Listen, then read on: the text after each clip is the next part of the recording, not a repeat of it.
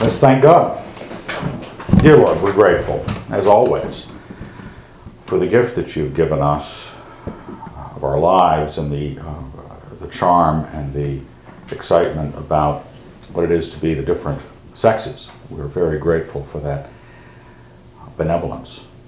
Uh, Lord, we ask that we'd understand it, we'd understand your purposes and the virtue you expect of us in each of our um, tasks. We'd ask that uh, this evening would be beneficial. In your Son's name, amen. Tonight we are covering, like I said, the first three nights are on who you can become.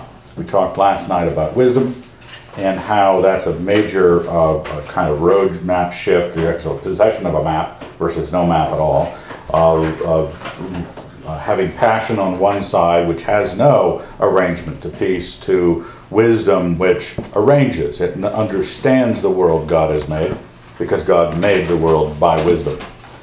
So that was the, the first uh, uh, sort of commitment. That's big picture, that's to everybody. It affects you in your relationships. It affects you just by being the soul that hears the demands of wisdom. You, you, you become uh, that much more uh, peaceful as a believer. Uh, but it also uh, engages the relationship aspect of you in beneficial ways, and it makes you an asset, a true asset, to what the other half of the world is really looking for, and the kind of men you want is looking for. Tonight we're looking at Proverbs 31. Now you've been through it before. You may have been to even talks on it uh, at women's conferences. Uh, as I looked it over and tried to break it down, the idea of um, strength was so powerfully there. There was a there was a dignity, a strength, uh, and what I call a muscular domesticity. I have a quote from Proverbs 14 here on the side. Wisdom builds her house, but folly with her own hands tears it down. That's just a, a great, great truth. And again, this is not in the first nine chapters, it's in later in Proverbs, chapter Proverbs 14. Wisdom builds her house. And um, you get you get that example. We don't cover. Last time we covered this as a session, uh, various uh, uh, women of the Bible. Um, we cover uh, uh, covered Abigail, one of David's wives, and Abigail is described as a woman with great understanding and very beautiful. And when she finally talks to David after the various events, she, her main focus is the sure house of David. She wants to see somehow her benefited by the sure house of David. And that's what a, a, a woman brings into her own home if she's single, um, their home if she's a mother and, and, and a wife. Um, and at the, but the converse is equally true. There's not a neutral ground. You're either an idiot, tearing your house to pieces, almost like the, the, the image of with her own hands. Not that bad things come in and hurt you, but with your own hands you go in and the things you do are the things that destroy it. And a little bit, that's kind of even. Solomon then says in Ecclesiastes, one man in a thousand I have found, but a woman in all of these I have not found. And he had checked. He had a thousand wives. Not the wisest, I imagine, in that regard, but he had checked a thousand women. And some nowhere in that gaggle of women, um, Betty, did they come in Betty's? Bevy of, oh yeah, bevy of women. Um, had he found something because right thinking, wisdom, righteousness is rare. Wisdom and righteousness is rare. Um, we were talking last night on the porch afterwards, and uh, Tammy had remembered something my father had said that I may have related to her. That my father, um, we were talking about counseling problems we were going through with uh, certain women, and my father said, bitchiness is a problem with women. I don't know if you knew that. It's one of their favorite sins. And um, he said, when a woman gets like that, he said, in all of his years of ministry, he had never seen one turn, never seen one repent and deal with it. It's something at your age you might want to set up not to get toward. Um, it's um, uh, certain things are really hard to fix. Now, the grace of God can fix anything, but just bear this in mind that that we're, we're dealing with a we're a small group of people. This is a small town. Christianity in the United States might be five percent truly of people who pass from death to life. Not church people, but people who have been saved going to heaven. Maybe five percent. In a decent town, and I think Moscow is a decent town, maybe ten percent of truly regenerate people in Moscow. Now, that is everybody that the grace of God has touched, and then those that have pursued wisdom, of all the Christians you know, how many of them are building wisdom in their life? How many of your girlfriends are building wisdom? Or are they just coasting along with whatever the Christian church offers them and provides for them, and finally you get issued a husband, and off you go and breed a few kids and, and um, hope that you don't have problems? Now, in the approaching, th- th- that's the idea of building your house and the rarity of what we're dealing with. The wisdom that builds a house and the rarity of what we're dealing with. The benefit of doing this is you become a rare person. You don't look at rarity and go, How can I ever find it? No, it's obvious, easy to find. You become rare, you become valuable. It tells us in Titus 2 3 that the older women are to teach the younger women to be, to love their husbands and children, be sensible, chaste, domestic, kind, and submissive to their husbands, that the word of God may not be discredited. There's something about, in the word domestic, I bolded there in the first paragraph, the word means lover of the home. That they are lovers of the home. And that these, this list of things, however you want to parse it out, are all to keep the Word of God from being discredited because the Word of God claims to provide what all people want. Remember what I said? The, the, the chief end and desire of man is that he would find peace, a state of ease. Okay? We said that the state of ease, the peace, comes from the state of order. The kind of order is the kind of peace. And when you find it with God and you find it with understanding your world that you're in, you find it with balancing your checkbook, you find it with not running up the credit card bills, you find it with a lot of things, you realize that a woman who has been trained, especially by older women, um, how to get there. It's not something that somehow the cooking Jones just clicks on in you.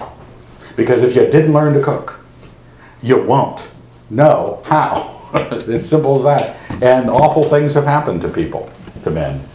Um, and uh, you might want to ask some of these older ladies because they do cook, and I have been fattened up. I was thin once before I met that woman.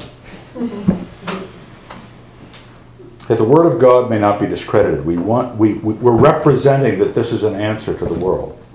And we're supposed to be walking through life not cursing our wife under our breath or our husbands or being just as out of peace because nothing is ordered in our lives. These are one of the things that we should learn to do. Love husbands and children. Women don't necessarily automatically, we think you count on that maternal instinct. I love my kids. Well, until about they're two, then they started being little hellions, and you see, you know, you can't take them to Walmart anymore. Someone will take a picture and put it on that website. Now, the Proverbs 31 description is the great biblical description of this uber woman. I mean, this this this woman who is almost scary. She's so good at this stuff, um, and everybody is standing back, a little frightened and admiring. And when you when you when you when you uh, uh, try to graph what she does out, you begin to realize what a powerful character is. Now, I want to remind you about Proverbs 31, something you might not have noticed if you've ever read it before.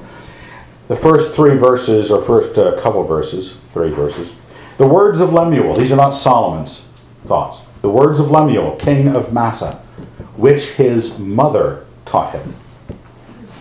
These are the ideas. This is the philosophy of a woman told to her son about wives. And that description, that rarity, is she pegs the meter on it. This is not a male, patriarchal, you know, chattel-like uh, uh, uh, homemaker. Did you notice that in the news the other day when somebody said something cruel about, uh, what's her name, Romney? What's her first name? Ann Romney being, never worked, she was only a homemaker, raised the kids. Everybody goes, what? Five sons? I think she probably put a few hours in. But, but the very fact that the society has decided to look down on it because they think that being a lover of the home, being a wife and mother is a, some sort of, some sort of, um, um, you know, prairie mom with a little Hutterite cap on, you know, and, and completely uh, stripped of will. Now, what I've done here with the proverb, the, the, the chapter, is take every verse from 10 to the end of the chapter, and each description, pull it out and take a look at what's going on in that. You may see more things than this. Uh, uh, this is just so that it doesn't just get read devotionally. I did a poster of, matter of fact, our girl on the front, Saint Sophia. She uh, was, I, I clipped it out of an illustration I did for a poster, which is a full length of this woman. And she's standing in a, at her robe in the front, has the text of Proverbs 31 in it. And people would buy it. But people get that sort of thing to hang on their wall, put on their fridge, uh, because it just generically says things that make you feel warm and tender, you know, uh, and good about those things. Rather than treating it like other passages of Scripture where you dig into it and go, okay, what are we saying here? What's actually going on?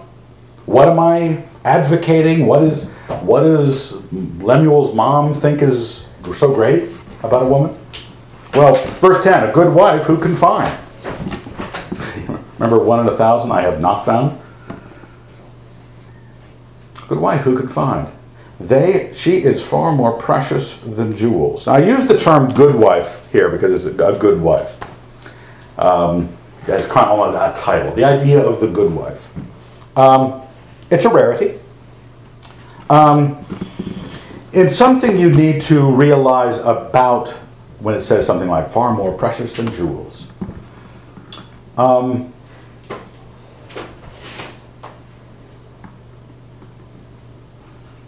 that seems self-evident. Uh, all you have to do with Leslie is walk into Costco with your cart, and then one of the first stops at Costco is this big jewelry case.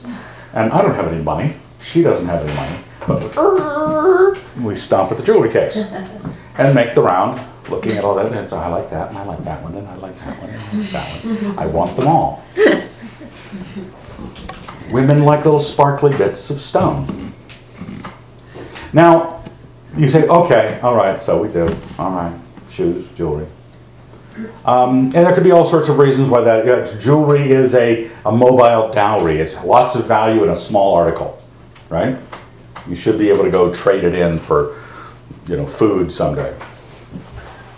Now, but what's more important right now is not just that you feel that, eh, that a good wife is valuable, but realize how you can lose that sensation, just like you can lose it about jewelry. Because jewelry isn't valuable. It's little colored pieces of stone, chipped into shapes, set in a piece of metal that isn't intrinsically valuable. Gold's not valuable, platinum's not valuable. We just have been told, De Beers told you, that diamonds were valuable. Then they controlled the supply coming out of Africa, this is the early part of the last century, and they kept it valuable by controlling the market. And they keep telling you, just like I, I just- I don't have any diamonds in here, but here's a, here's a dollar. This is a piece of paper. That is all it is, with ink on it. And yet we look at it and we, if someone handed it to you, you would feel like, oh, I was just given something valuable. No, you were given faith, right? That's all you were given faith in the monetary system. And your belief in your jewelry box is the same thing. This money could be worth, it was worth a lot less now than it was 50 years ago. Um, this house we bought for $170,000 32 years ago. That little house next door is selling for 260 now. Now one across the street for 600,000.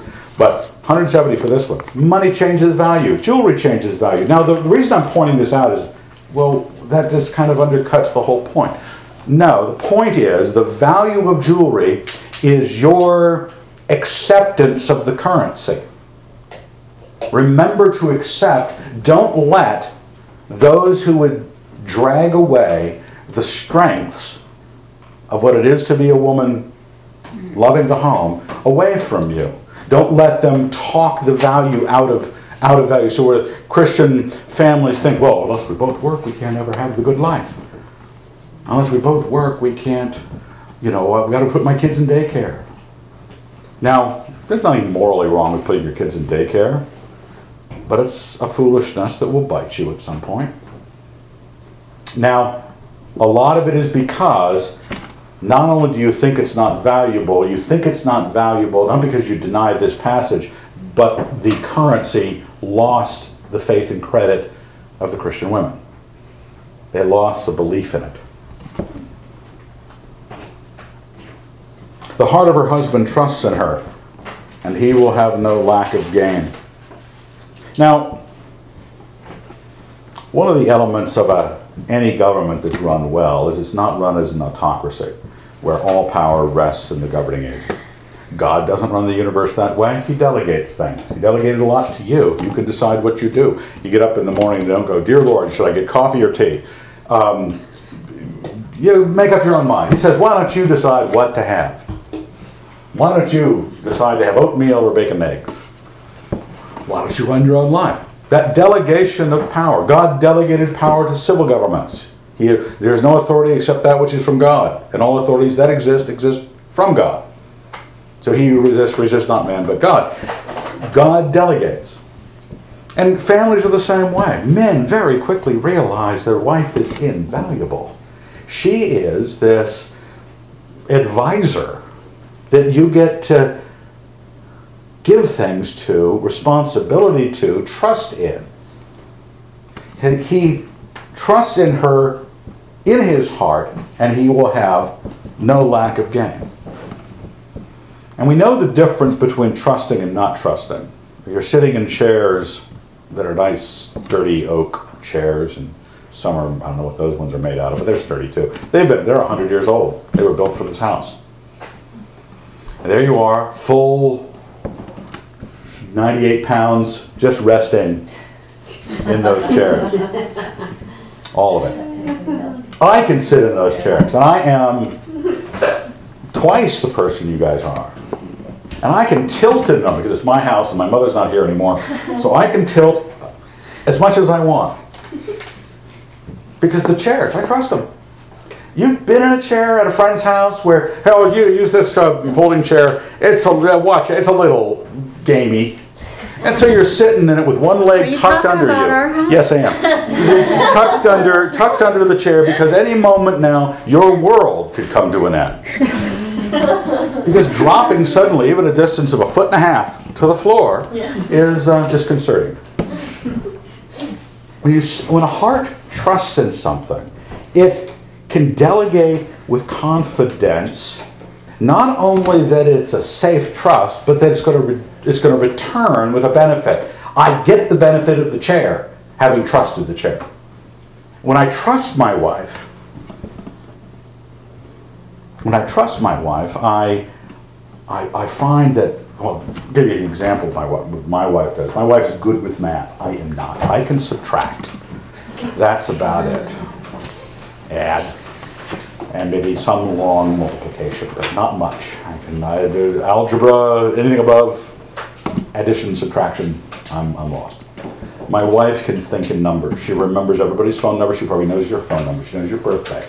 She knows the names of everybody. She works out what gets paid when. She does the shopping. She comes back with more money than she left with. Macy's sends out a signal when she walks into the store that, oh, you know, she's in here. Watch out for this woman. She will get those deals. Because I can, and, and I, my heart trusts in her safely because I know that, um, uh, well, if I had been, with this new kitchen we put in last year, you know, she goes out there and she just manhandles Sears. You know, that they gave us a free oven. You know, um, somehow we gave them the same amount of money we were planning on, and we got an extra oven out of it.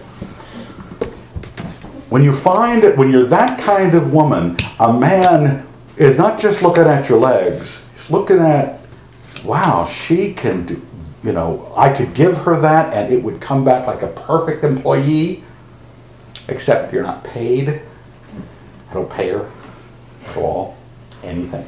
But of course, I don't get any money. She actually handles all the money. I, I just get given little, I get given that dollar. I just carry, I carried that dollar around for six months because I, I know I'm not getting another allowance for a while.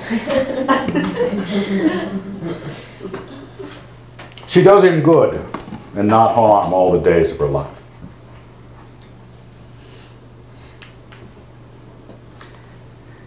This is a, a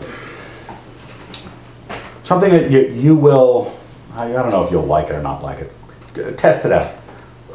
Don't immediately, uh, you know, gnash your teeth and run upon me, throw me down a flight of stairs. You're living for his life. You're not living for your life together. You're living for his life. You're building, you're an asset to him. You joined him. You took his name. Now, those may be just cultural phenomena, you know, other cultures might not. I know, I think the Korean culture doesn't. Uh, the wife has always got a different last name than the, than the husband. Um, so, I'm not saying that those are the things you must try to do, but you're here doing him good, or the good wife is doing him good. All the days of your life. It's not, and sometimes because of our romantic spin we put on things, is we think the guy comes in to, you know, sort of serve the woman. It's the, it's the chivalric ideal out of, you know, it started back in the 10, 1100s. And the chivalric ideal made the male a servant to the female. That's where you get chivalry. That's where you get a lot of the gentlemanly. A lot of Christians think this gentlemanly deportment is rested in good Christian behavior. It's not. It's rested in uh, a very anti-Christian philosophy called chivalry. Um, there's probably some good things it suggests, like opening doors for ladies and, and uh, the like. But sometimes, remember, we are going to either operate on a philosophy we have drawn from the scripture. How is the world viewed? Or we're going to live off of the one that serves you or one that you were handed by the world. You, you either come up with your own lusts that you're serving, or you believe what the world told you, or you believe what you learned from God. Now, there's not that much detail here when he does him harm, does him good and not harm all the days of her life. But when women start to think that marriage is there as a service to them, and not realize that they are there to join the fiefdom or the government or the, the empire that the man you married is going to create in all the days of your life. How do you get him ahead? Some of the strongest, I have some articles on the next page, but you, you'll see them when we get there. Studies have been done about how far and quickly families advance where the woman is that at home wife supporting her husband's not by supporting him by earning more money, but supporting him by being that grounding benefit to him that men who had a wife at home got paid more than men who had wives at work. Mm-hmm. Men are slugs, okay? Now, even the best of men will be a, somewhat of a. We're not, we're not wonderful. And you may think we're wonderful, we're not. But sometimes men like it when their wife works because they don't have to work as hard. They don't have to get ahead as much. They don't have to conquer as much. And they get to have just as many toys because they like toys. They want a jet ski and you just earned it for them. You just went and bought them that because you brought in all that extra money. Rather than you being at home and finding that his empire, him succeeding, him being, remember by by wisdom kings reign, you know, that you are bringing that power into his life. But that's more about sort of background, uh, what she is, what she's doing here. And you say, well, I don't understand the wool and the flax bit.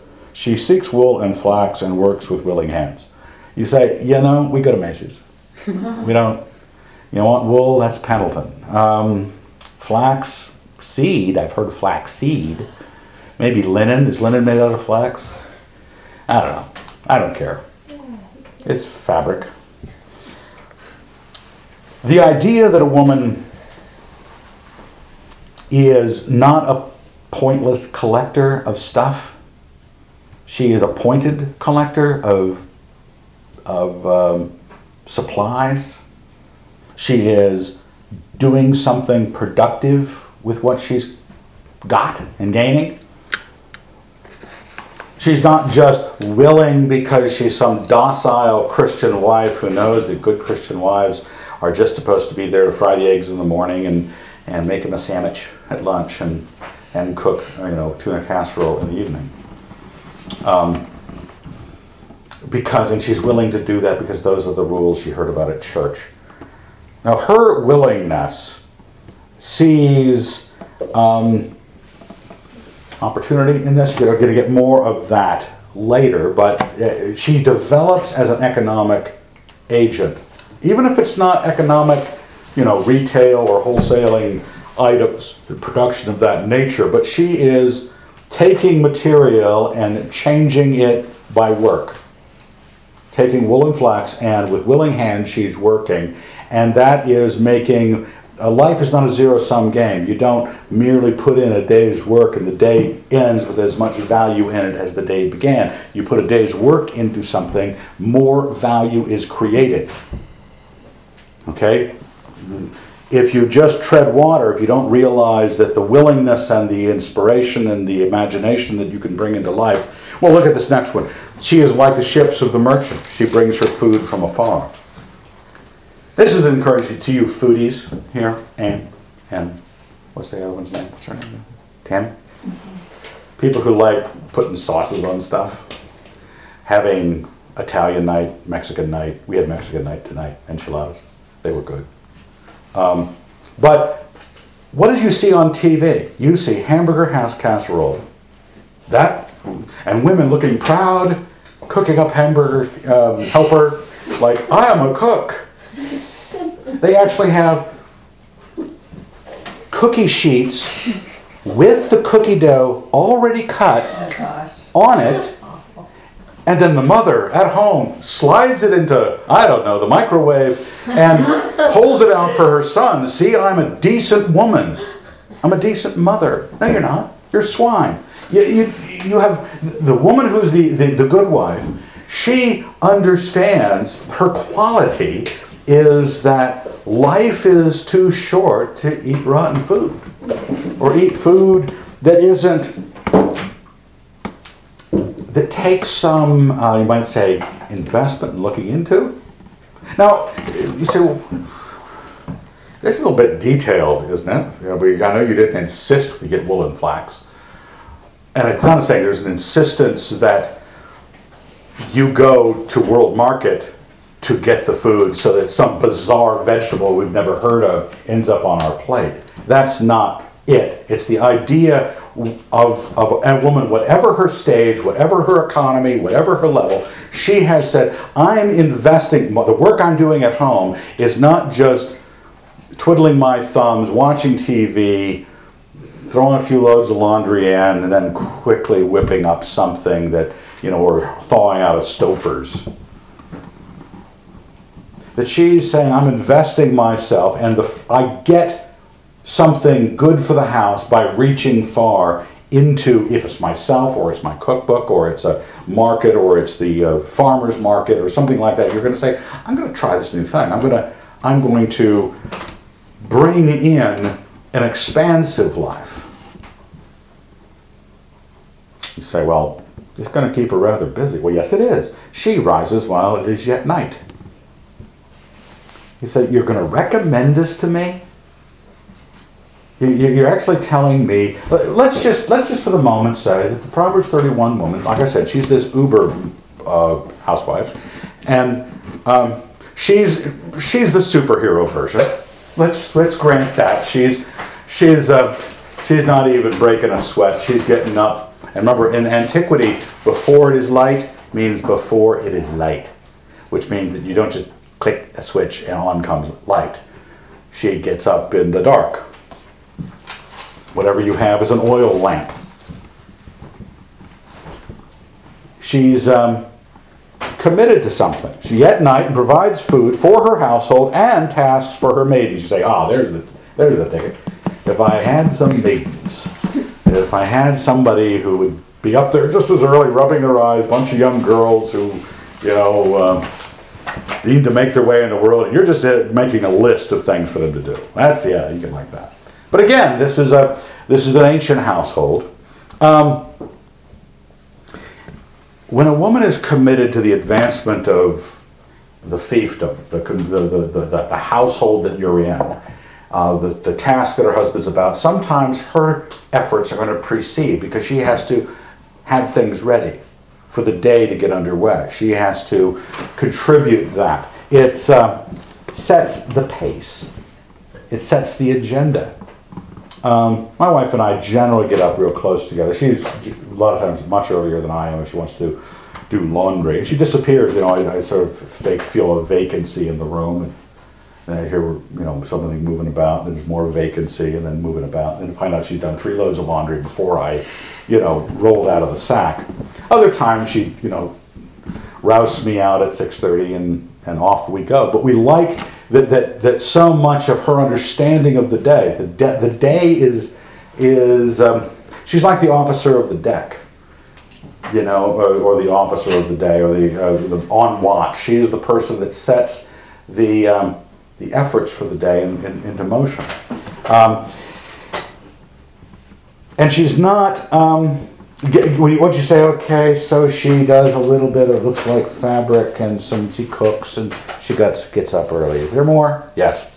16. She considers a field and buys it. With the fruit of her hand, she plants a vineyard. This is not a short sighted woman who is just trying to get through the end of the day and hope she doesn't kill her husband. No, she's, she's invested in a future this way. This is, she considers a field. It's real estate, you know. She buys it. She doesn't go, honey, can we buy the field? No, he's trusted her. His heart just says, here, plastic. You can go buy that field if you think you need to buy that field. And she plants it in and she says, I'm going to make it. Like I said, the wealth of the family is not a zero sum game. It's not, doesn't mean that everything co- that comes in is just spent and not created in into new value. You know that about investments, right? You, you have an investment, you know that, that you're supposed to try to get more value out of your money in the long run. That's what she's doing with her vineyard. She girds her loins with strength and makes her arms strong. That was the one verse that made me think of this muscular domesticity. You know, they get the uh, um, their the notion that this is. My wife does not go to the gym. She has three flights of stairs. That's what her her stairmaster is. Three flights. Sometimes I go up on my hands to make sure. Yeah, just, just standing on her hands, just, just to be sure she gets that upper, upper body strength. Now, she's uh, actually just busy. She's a hardy trencher woman. She can, uh, she can put it away if she wants to, uh, but she works it off. But there are a lot of women who are sluggards. I have one of the earliest problems counseling and that I had to deal with in our ministry was with some wives that did nothing. They did nothing. They were at home all day. They did nothing.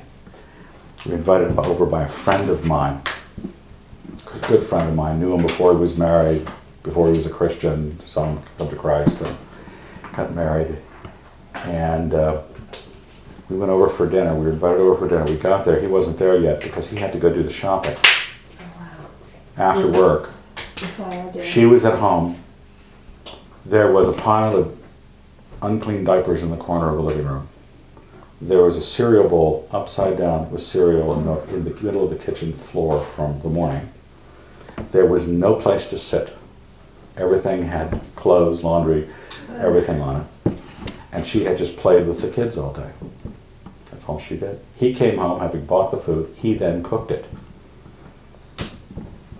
We sat on the floor in the living room and had dinner. uh, we've run into this a lot. Women who don't work. They think, and they, and they wonder sometimes after they, they think life is there to, this is somehow the final vacation. I got married, I'm going to be taken care of, my bills are going to be paid. Um, and then they wonder why they can't keep the weight off. And they wonder why they have to go to the gym and be on a diet. You you know, if they were a muscular domesticity, if she girded her loins with strength and makes her arms strong, there is this, this actually this um, side benefit, her own health, her own uh, activity of mind, even. Yeah, they always tell you about, about Alzheimer's or dementia or things like that, that working on things, rather than just letting your mind go into some sort of hibernation, working on things keeps your mind active. And here is a woman who is doing all of that at the mental level, the economic level, the hard work level, uh, the planning level. She perceives that her merchandise is profitable. Her lamp does not go out at night. This goes back to that same idea of what she working with willing hands. It's um, and it's not merely. oh, I can't even imagine being um, some like you're thinking of your wife is like an investment banker at home, or she's got a side business dealing in you know real estate. Is I, I'm I'm never going to be there. Well, in every situation,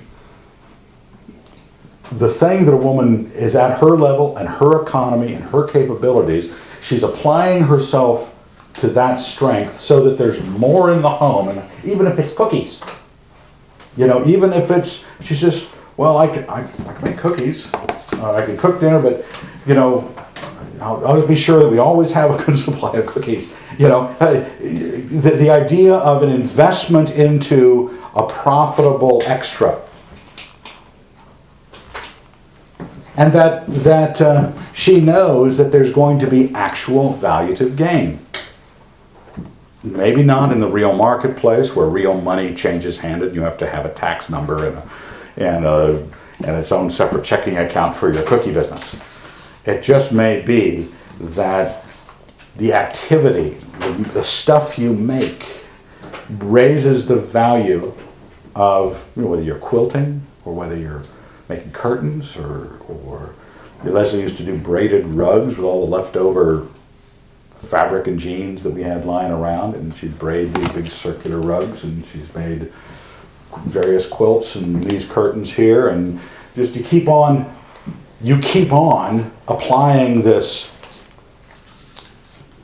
strong loins, I guess, didn't make it loins, I guess, um, her strength to it, and there is a, a net gain. We lived for years without any curtains on these windows. Not because she was lazy, she was busy with those rugs, braiding the rug. She got around to it, now people, everybody, wow, look at those, well, you made those? Yes, she did. Now they're so old they've had to been repaired once. She puts her hands to the distaff. Another weird thing, and her hands hold the spindle. Again, that's, that's what the little picture is there. That's an ancient picture of a woman spinning thread. This is before wheels existed, and they would have a, the raw wool, and they'd spin it on a weighted spindle down below and spin the thread out. Um, what's that? You say, what are you going to make out of that? I, so she spins thread. We don't do that anymore. I buy thread at Joann's. Okay, try to imagine what it could mean. Is you say, well, it's pretty mundane. Yeah, that's what a lot of life is. A lot of life is bending over in the middle of the living room and picking up the wrapper that some kid left there, uh, straightening the pillows.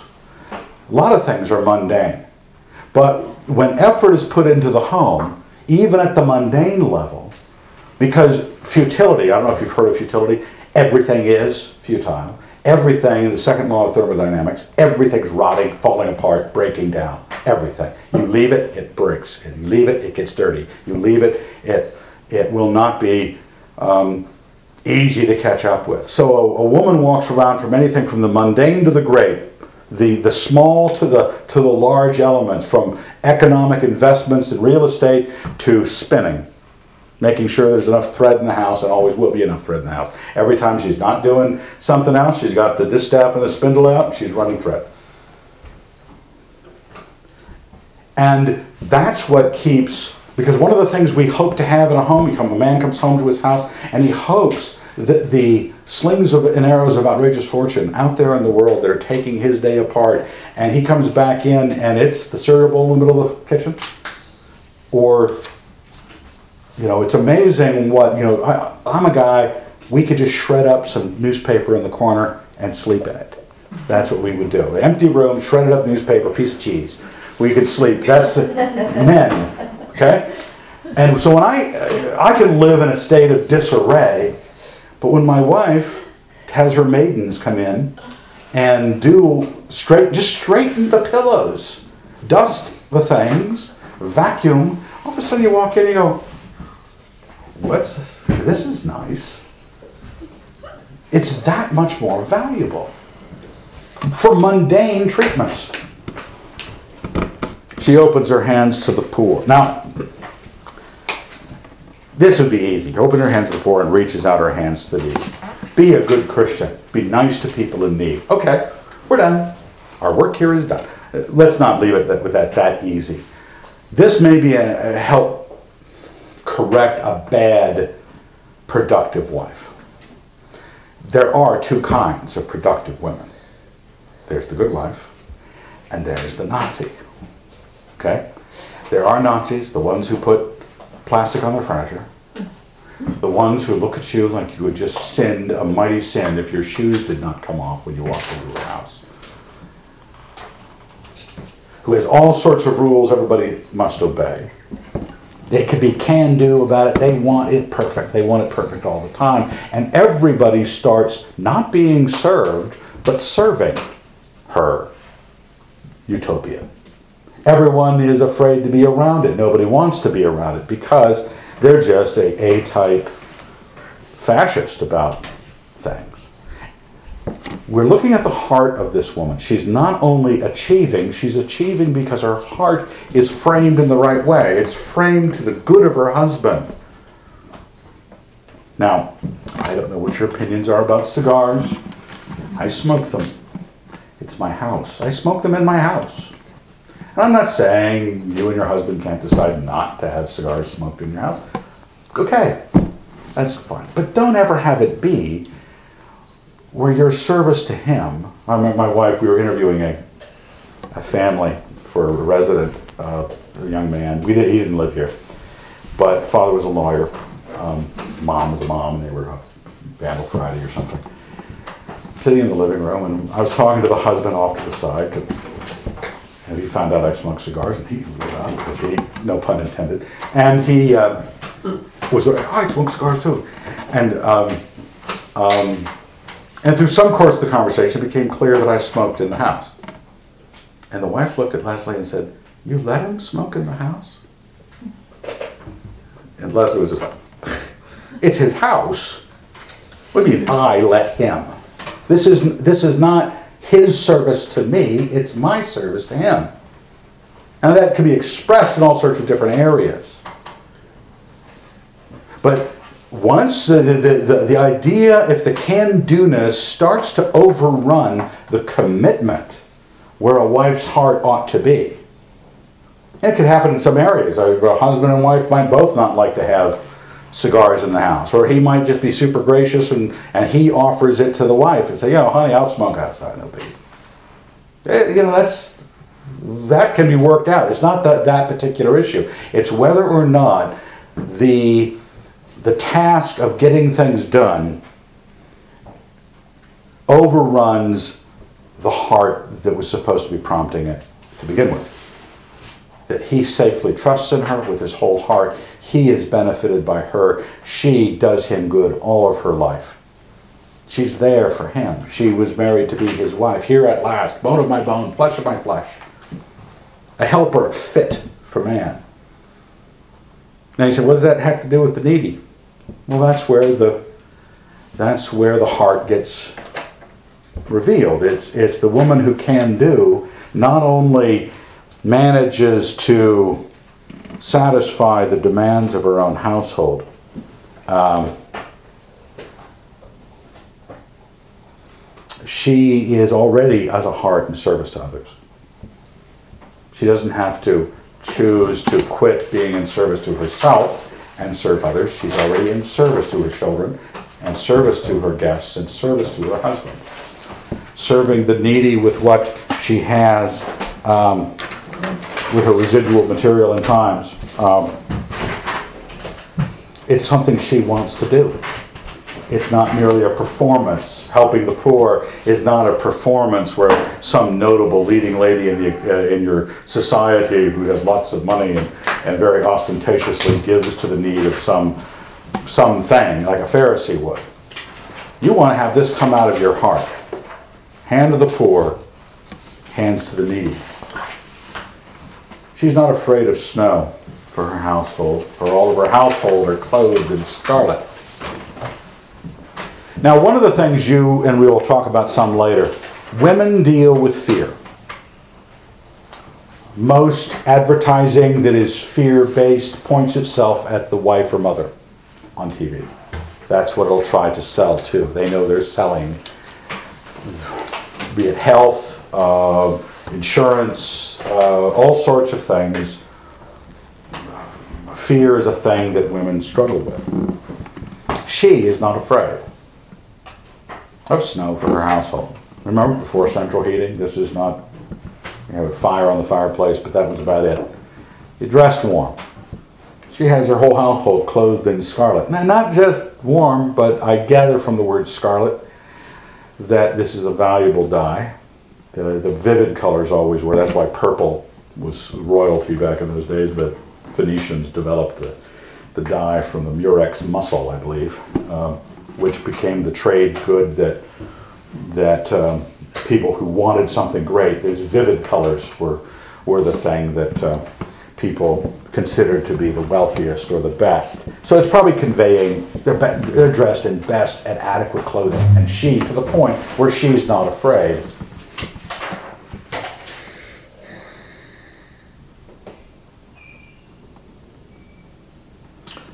When you don't have the strength to deal with the fears at the place where you're delegated to deal with it. So you just keep the fear and don't do anything about it. Keep the fear and, and just worry. That's what happens. You keep the fear and start to worry. And if you keep the fear and start to worry, you start to nag. Because you're going to start to remind the husband that I'm still afraid. Things aren't need to get done. You need to be doing stuff. And in many ways, when women are women deal with insecurities a lot. They feel in jeopardy. And sometimes God is your security at one level, your husband's security at another, you are security at another. You know, uh, you, uh, you have a, an area of mastery that will alleviate some of your fear because you have accomplished the things that, that need to be accomplished. Um,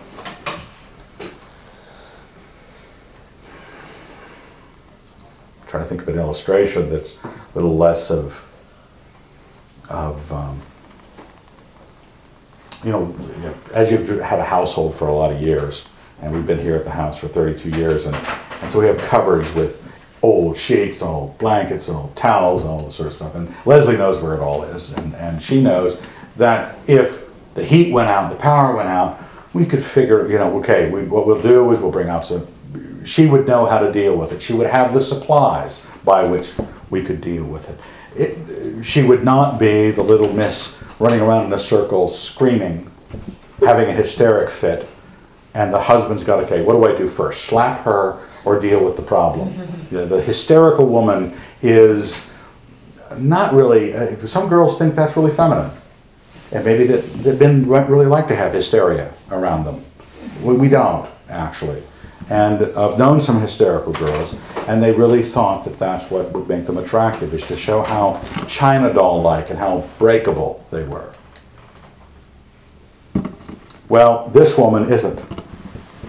She makes herself coverings. Her clothing is fine linen and purple. Everybody else just gets scarlet. But She's the she's running up the score. It's it's it's almost not fair. She's not just saying, "Okay, I'm going to be that harmless drudge in the back room sewing for all my children." She says, "No, I'm going to be up early. I'm going to be up late because I'm going to make sure that when I get dressed, I get dressed." She has a confidence in who she is, and she takes care of herself. Now, being some um, harmless drudge who no one notices, which some people think is the Christian wife's duty, that she's not supposed to appear, one, appear, you noticed, two, appear at all attractive. You know, that, that, that, that's sort of that patriarchal, um, uh, fake patriarchy that sort of gets created. Men think that they can arrange this thing and they treat um, uh, women or push women into. Uh, I've noticed it, I think it's the Hutterites here locally anyway. Um, you see the Hutterite women out there at Walmart, Winco and stuff, they got the little cap on their head, they got these awful dresses that go down to their, almost to their combat boots. And uh, Issues. tennis shoes, and they have no makeup, and they have no, you know, their hair's always in a bun, and they, they made a choice in their life, and it's their culture, and we respect their culture. But I noticed their husbands, completely normal, Wow. Really? dressed just like a modern Can't guy. distinguish them. Can't distinguish them from anyone else. They are completely integrated. Their wives, on the other hand, are not. Now, I can consider that to be, I, they're probably not thinking about it, they're trapped in the culture, the, the habits of tradition, and all sorts of other things. But that's not what it's asking us to do. It's telling us that she's not, she's not afraid, she's a strong woman, she's out there creating, she's adding value to the household, she's in service to the household, and now she has got around to herself, and this is not the last minute, okay, honey, just let me put my hair up, I'll be with you in a moment. And she just, you know, shimmies into her best, uh, you know, denim jumper, and off she goes to the church. Rather than saying, now, I'm going to work it so that I have a good couple hours to get myself ready. Because I'm going to be wearing purple today, and your guys are all wearing scarlet. But I'm going to be purple because I'm um, I'm fine. Now,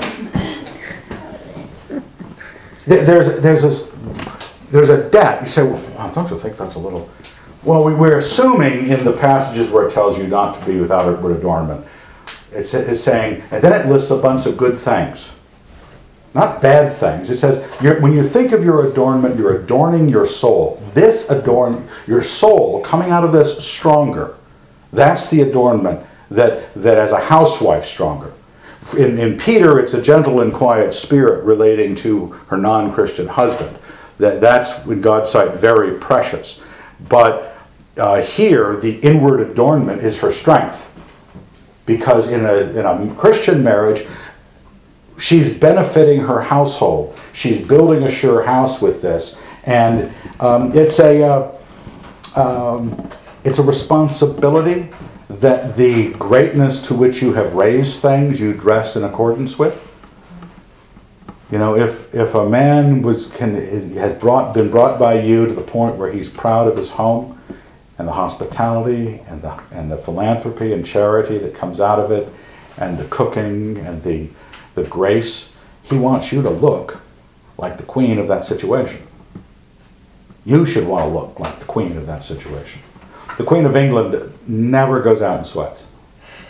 Ever. Neither should anyone else. Ever. Because humanity, just being humane, take a minute, put a pair of pants on. Especially ones that say pink across your butt. That really is unattractive. But, but my objection to it is not because I'm I could be out of fashion. But what it is is not is is a woman taking the time to dress at her merited level. To dress at the moment or the place where her social achievement has brought her. Her husband is known in the gates when he sits among the elders of the land.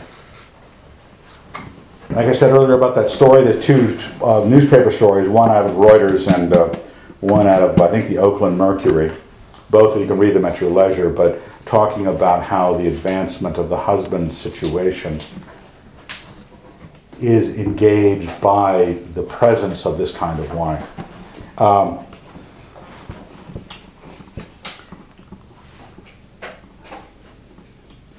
it's very hard to get ahead in this world.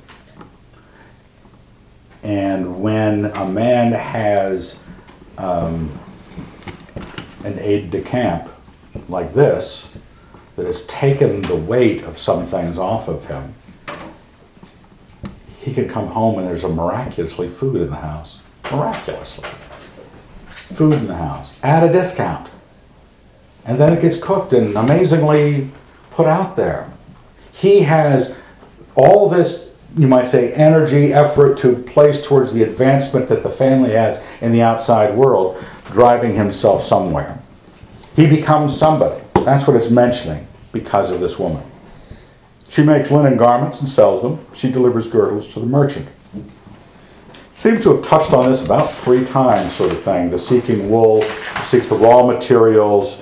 Uh, she's spinning. Uh, she she puts work into it. She knows her merchandise is valuable. She actually, this is the actual coming out with retail goods. She is being so efficient that what she does creates this uh, valuable stuff and more than she needs. And it doesn't have to be, I, I don't- I don't want you to think that it's in terms of goods, that if I don't have a practical skill, if I, I'm not a journeyman plumber, or I don't make tole painting, um, you know, things to hang on the wall, decoupage. You know, some women get into that sort of stuff, or arts and crafts.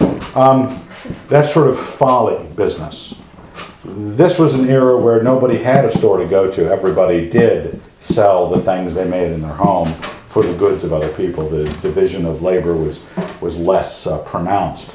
Uh, this is a woman who has already put at odds everything that has threatened her home by the level of her work, and she is able to produce more of an inventory than she needs.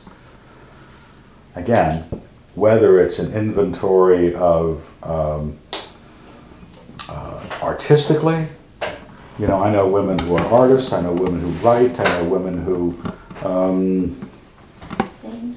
Sing, yeah, I've heard of women who sing. Well, my wife, um, I basically told her when we got married, well, probably after we'd been married a while, and kids started happening, that, you know, I had no objection to having a job, I, of her having a job, but uh, the first things had to be first. So the kids being reared had to be first. And if that waited until the first kid was in, the last kid was in school, that was what would, we'd have to wait for. Or that, um, and then when we got to that point, said, you know, the home needs to be first. So if you feel you were that organized, that efficient, when, when Gunn had entered school, Leslie started teaching choir at Logos School here locally. And, um, and that was a small enough commitment that she was able to deal with the things she enjoyed, plus be at the school her kids were at, and bring a little bit of, very little bit of extra money. Um, and, uh, but by the time, and but she, everything got done. Everything stood on the table at dinner time here at the big house, serving 16 people um, in those days. And then as time went on and she got better and better at it, she could actually have a band. She was going out singing in the evening with her rock and roll band for what, a couple years? A Couple, three, Four four, four or five years. Still running the big house, still cooking for 16, still shopping for cooking for 16, still washing the clothes of all the people, uh, not all the people, our family. Still getting up in the morning at a decent hour and going to bed at a decent hour, except on show nights when she'd always be a little bit wired after a show. And we'd have to all stay up and drink beer and eat pizza. But Bella. But how does, that's just, that is what she was able, once she realized that her first service, you know, what, what is primary, what is the ordinate value of this, who is valuable to her, is her husband valuable to her, is his gains in life. And when she puts hard work into it, so schedule and effort and imagination and capabilities and range, all these things are being dealt with here. She actually standing around twiddling her thumbs, wondering what she's going to do with her free time. And then there are these sluggard women who won't pick up the bowl of cereal. They can't imagine working that bowl of cereal into their life. Them, they become a, a retarded human being. Not retarded, but a retarded human being, held back. And Leslie ended up with time that she could go put a rock and roll band together. And uh, it could be, again, it could be someone writing, it could be someone um, uh, taking lessons in something they were interested in so that they're, like, if they're interested you and uh, uh, David go to schools, right, of some sort of cooking things. A couple times Yeah. down Napa. Yeah, you, you do stuff, and you, it adds to your, your, your competence and your capability. Uh, um, because when you're doing the right thing, when the thing, because order almost, it won't perpetuate itself. Because futility is still got its claws in everything. It's going to drag it down and kill it. But when, it, when, you, when you create a movement, when you build a house well, and you're not tearing it down with your own hands like a fool, you're building something that outlasts you. Okay? And as long as the futility works on the things you do slower than it works on you, you'll die before you, um, you run out of the goods that you created. This house is going to last longer than me. It was built before I existed. It was the kind of order was put into this home that will make it sturdy for a long time. I'm not so sturdy. And when a woman puts that kind of effort and order into her life, she's raising, um, uh, well, what's the, delivering the girdles to the merchant. She's got inventory. She's got time to create inventory. And whatever it is, you're good at. And it's not a matter of choosing between, how, oh, I, I need to be fulfilled, you know, some modern woman's, you know, rant about not having anything to do with her home. Really, the, the woman who has trained her mind to be someone like that finds that she's making a sensible and capable choice with the time a lot, with ample time allotted. Strength and dignity are her clothing, and she laughs at the time to come. I think I think I'm thinking of a German, uh, the Hausfrau, some strapping wench, you know, that is not only the idea of the women being afraid and wanting to get insurance. And don't you think we ought to have a, a, a savings account for our kids' education? Do you think, honey? He's Going, how many hours am I going to work? What am I going to, how much we're spending on insurance? Just to make you feel more at peace? Well, the woman who is in this condition, since strength and dignity are her clothing, she laughs at tomorrow. That's different than being afraid of tomorrow. Our Lord says, I've mentioned it here, do not be anxious for tomorrow. Women think that's a professional Olympic sport for them, being anxious about tomorrow. The Lord said not to be. This woman isn't. This woman has a good chuckle at tomorrow.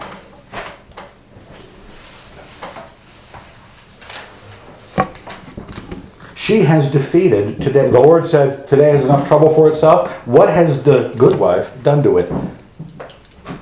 Knocked it into a whimpering jelly. That's what she has done to it. She has destroyed today. She has taken today and made it, you know, cry mama. now, and consequently, she knows this existential obedience to Christ of doing today what it needs to be done today and not worrying and being anxious for tomorrow. What she did today. That's what, what confidence does for you. It, it, and you attend to the day. This is true for men and women. When you attend to today and you do what the energy and power allows you to do to the problems of today, you stand away confident in the end. And you look at what's coming tomorrow and you sleep the sleep of the just because you got no problems. You know what you can do to tomorrow. You did it to today, so you can laugh at tomorrow. She opens her mouth with wisdom and with the teaching of kindness. And the teaching of kindness is on her tongue. Now, again, like the woman who is the fascist, who's just a alpha woman and is going to get stuff done. There are um, women who just their culture is yes, I learned how to make this casserole. When I got married, I had my wife learn how to make my mother's macaroni and cheese, my mother's turkey stuffing, and that was it. Fried rice. Fried, fried rice and fried chicken. You make the fried chicken. Yeah, but she never, she never really got the grip of fried chicken. It's a little complicated. It's guy stuff. Your mental process is not, not, oh, you're trying to say all that women do is these household chores and do them energetically. Well, there, yeah, there are women who don't ever think about anything they're doing. They just do it. Um, and the idea of women doing more and thinking less in some sort of um, uh, idyllic womanhood. What could, um, what did Ambrose Bierce define woman as? They were, they are roughly domesticatable and, and can be taught not to talk. Um, now, that sort of cynical approach to the way women would be best, rather than a lot of women, yeah, you'd like them not to talk. But the woman that is doing this correctly, the end result is not chattel, but someone who knows the whys and wherefores of the life she's in, why she's doing, who she's doing it for. Remember that we that we don't want to have the word of God discredited. And, and the older woman understands that. The good wife, who's the older woman, understands that. And so she teaches with wisdom, and kindness is one of the things she teaches. And what's more kind, and you've all felt it, we've all felt it, when we've been invited over to somebody's house, and they did us a good turn there, and the food was great, and the service was impeccable. You know how kind hospitality is. You know how kind. Oh, I, I can remember staying at somebody's house, and I still almost salivate. Not over the food, the bed. they had a bed in their guest room, and I was traveling without my wife. I was speaking at something, I don't remember what, staying there. And so it was like, oh, um, okay, I see you, I'm going to bed by myself, no wife. Get up there into the bed, crawled into it, and oh, I nearly divorced my wife. Married that bed. This was probably in the 80s at some point. You know, I still remember that Where was this? This was Boise, Philisetti's. Just a bed. But you know that the, the, well apportioned, you know, when you, you come to somebody's house and you're not just sleeping on the couch in front of their TV where their teenage son who doesn't bathe frequently enough sits all the time. But you actually have a bed and there's towels stacked beside it. And I, and I was reading in Amy Vanderbilt, you know, this is back in the 50s. Um, you were supposed, when you had a guest room put together, had all the things, you're supposed to provide the cigarettes. A little pack of cigarettes on the nightstand, you're supposed to provide that. I said, wow, what a place! you know,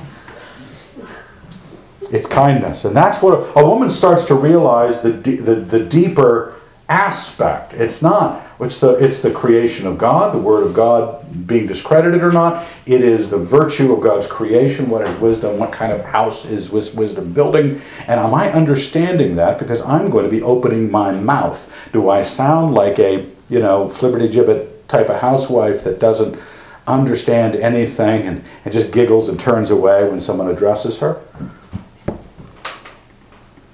And if you, you don't just come back with strong opinions, that's why the kindness thing is there, with the teaching of kindness.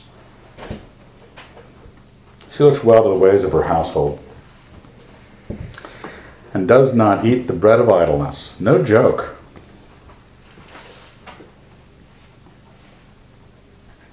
She looks, I I was thinking of the phrase, looks well to the ways of her household.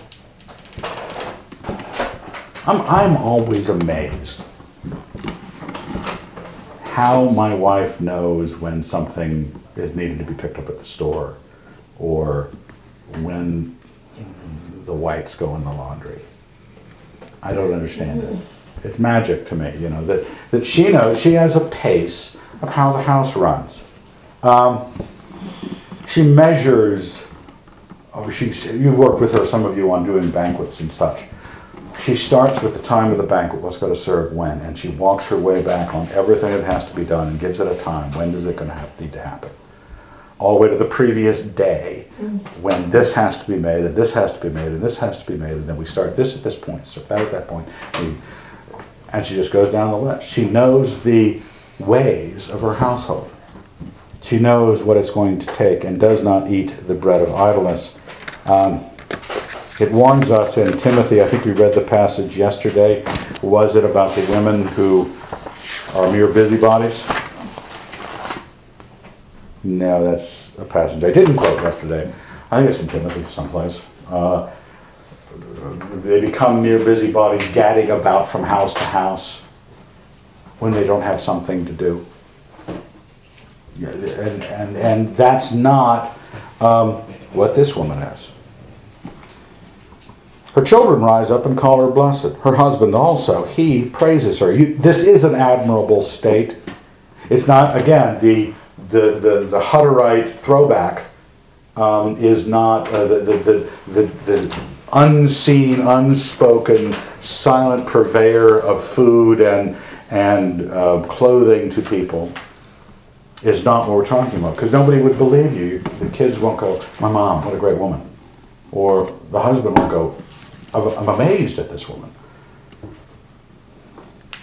The profit, the gain, the forefronted, the, the, the strength the, the, the, stop and look at and see what kind of character you think you're describing. What kind of woman? You may have met someone like this. The kind of woman whose attitude can laugh at tomorrow because of who she is. Yeah, you can't stop everything. Or something kills us eventually. Even a strong woman can be insecure about something, but this is generally speaking a woman who her day to day life is something she's got a full Nelson on. She knows how to work it. Now, it's good to be honored by people. I, I don't know if you've been honored by people, complimented. Um, and especially when you think it's sincere, that's always nice. Because do you ever sort of, you know, if you, maybe you can imagine being married, some of you married ones can imagine as well, the compliment you're sort of expecting, and he says it, you're not sure whether or not it was sincere, but you wanted the compliment, whether or not you wanted to be told that it doesn't make your butt look big in those pants, whatever you were expecting. But you'd like a real one, right? I've given my wife a lot of, of assessments, we'll just call them that. And uh, she knows, I'll tell her something that maybe she didn't want to hear, that that she just picked up at Macy's, that blouse makes her look like my mother.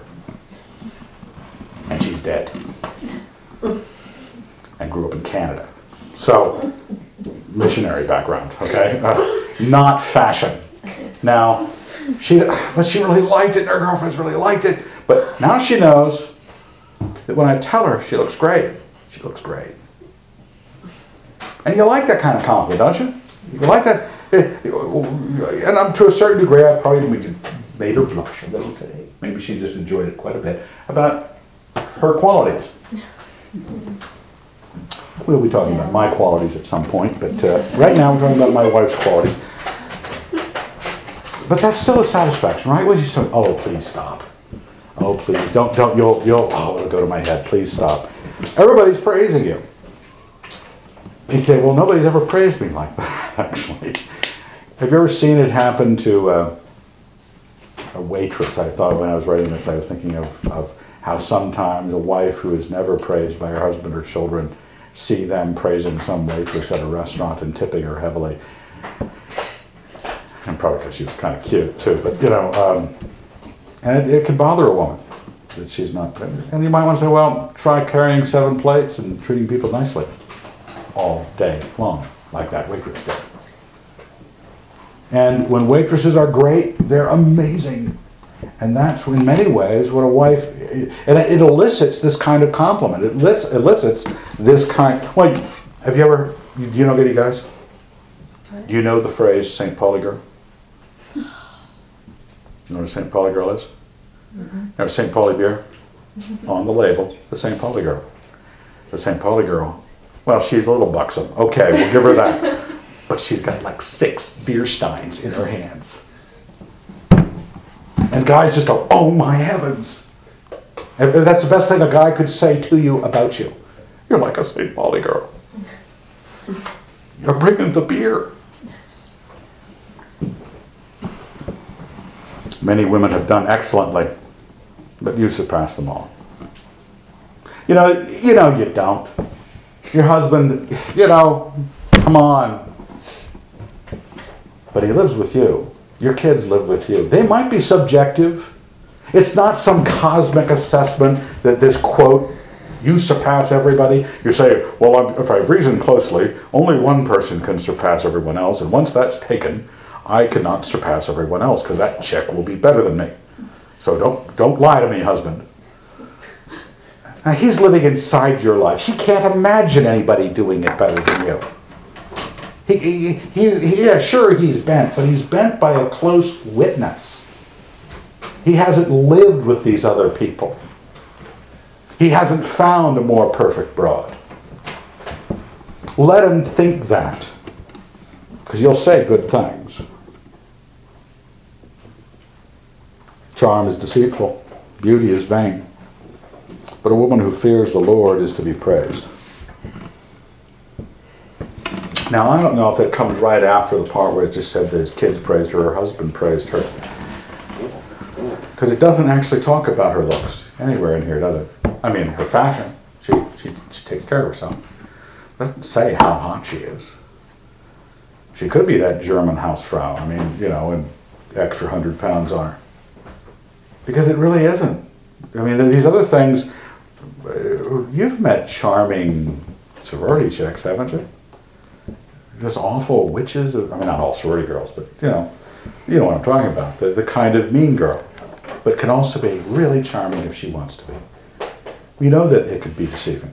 You know that beauty is a has just an aesthetic thing that the, the privations of age are going to tear apart.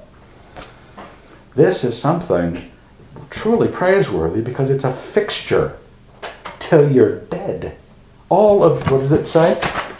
All the days of her life. That's what's praiseworthy. The fearing of God. And what you're going to ask yourself, we're going to cover a bit more of this on Friday, I think it is, uh, with Lewis's uh, stuff. The fear of the Lord. I would never want to suggest to you that out of some sort of early American view of the family or some Christian theory about family behavior or some shallow interpretation of Ephesians 5, you should just do this stuff. You know, submit yourself to your husband. Oh, they said it. I guess we got to do it. It's our religion. Hmm. This is a thousand years before Christ. Here someplace back then, some king we don't know of, Lemuel, we don't know who he is, what king he's you know, Massa, king of Massa, whatever that is, city state probably. And uh, a long time ago, but the fear of the Lord makes a really strong woman that even the modern wouldn't mind. Even the modern person who complains about the chattel like slavery Christian woman can be put into. Not this woman. They don't mind this woman. They visit this woman, they realize, hold it, she's got everything. She's got everything. And that's the tragedy of the modern woman. They try to go get everything professionally. They finally realize their biological clock starts going and they start realizing, how do I have everything? The home, the career, the, you know, the kids, the, the moments, the picket fence, whatever it is. The woman who fears the Lord has looked at not a culture to mimic or imitate or pretend to be, um, but it associates good wife with fear of the Lord. And you will go to some of these places that you can't imagine yourself going, going to lengths you can't imagine, if it is rooted in your reverence for God. Not in your whether or not the talk at something like this was compelling enough and you wrote down some notes and, and it was, yeah, I thought it was probably right. No, if you turn to God and pursue the fear of Him, it will change your life. It will, you, will not just genuflect before the living God, but before the things that he reveals to us as valuable. You will start to see the world his way. Remember, he designed the world with wisdom. So the design of wisdom, the wisdom that builds a sure house, that doesn't tear it apart with our hands, is described here in detail. This is the kind of thing that would build a sure house. This is uh, what the fear of the Lord does to a woman in this situation. Give her the fruit of her hands and let her works praise her in the gates.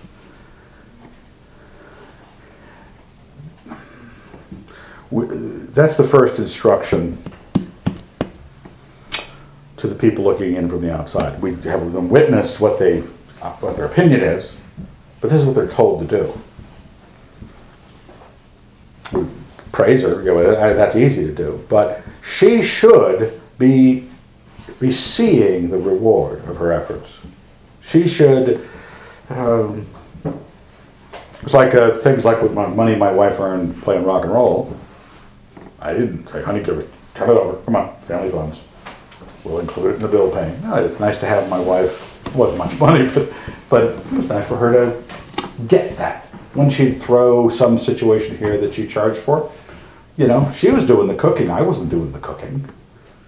And she should, she should get that, she should get the applause, she should get the reward. Let, not have it always go through the, the, the filter of the husband, trimming off the, the good and tasty portions before it gets to her.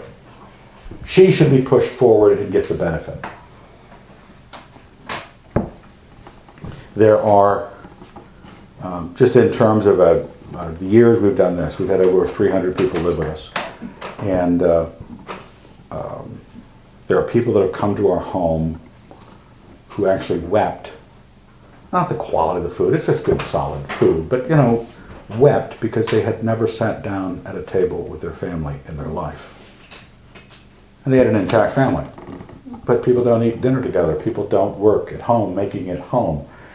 And it's almost too much of a Norman Rockwell moment. You walk in and there's a turkey being sliced by an old fat guy, and, and mashed potatoes making the rounds, and gravy and stuffing that came out of the turkey, called stuffing because it was stuffed in the turkey, not stovetop stuffing. It was stuffed in the turkey. Oh my gosh, you opened a can of cranberry sauce. We did. And people wept. Pe- people don't see this. Nowadays, you know, when Leslie was raised, girls got classes in every high school in the country in home economics. Every girl in America took home ec. And I can remember the, the radical thought that what if one of the guys signed up for home ec? you know, you say, oh, just gay. and girls signing up for body and paint. We all had to take engine repair. We all had to learn how to work on an internal combustion engine. Anybody have home ec in their high schools? You, so the older you get, they actually, oh, it was public school, but it was elective. They do here too? They have it in Deary. Have it in It's Deary. not Troy, have it in Deary. Yeah, brought far enough into the, the, and make it an elective. Well, it's good to hear that, say that the act- people actually, uh, uh, uh, provide to still those things. Um, But you're, you're growing up and becoming married women at a point in the history of this country where your valuable nature is going to be remarkable. You know, we do a lot, it's almost like every house in our neighborhood, every house ran the same way. And there was always a mom there and there was always made Kool-Aid for us, no matter what house you went into. And um, that's not the case anymore. The Christian home, the woman who sees this as the downward direction of God's, the fear of God, is going to be a remarkable, a remarkable character. Well, that's the end of this section. Tomorrow night, we're looking at the way of a lady. This was practical about the, the, the thoughts that would structure of the kind of home ec. This next is what structures you as a social being. What kind of, what kind of civilized person are you? That's tomorrow night. And then Thursday night, of course, we're talking about the mojo.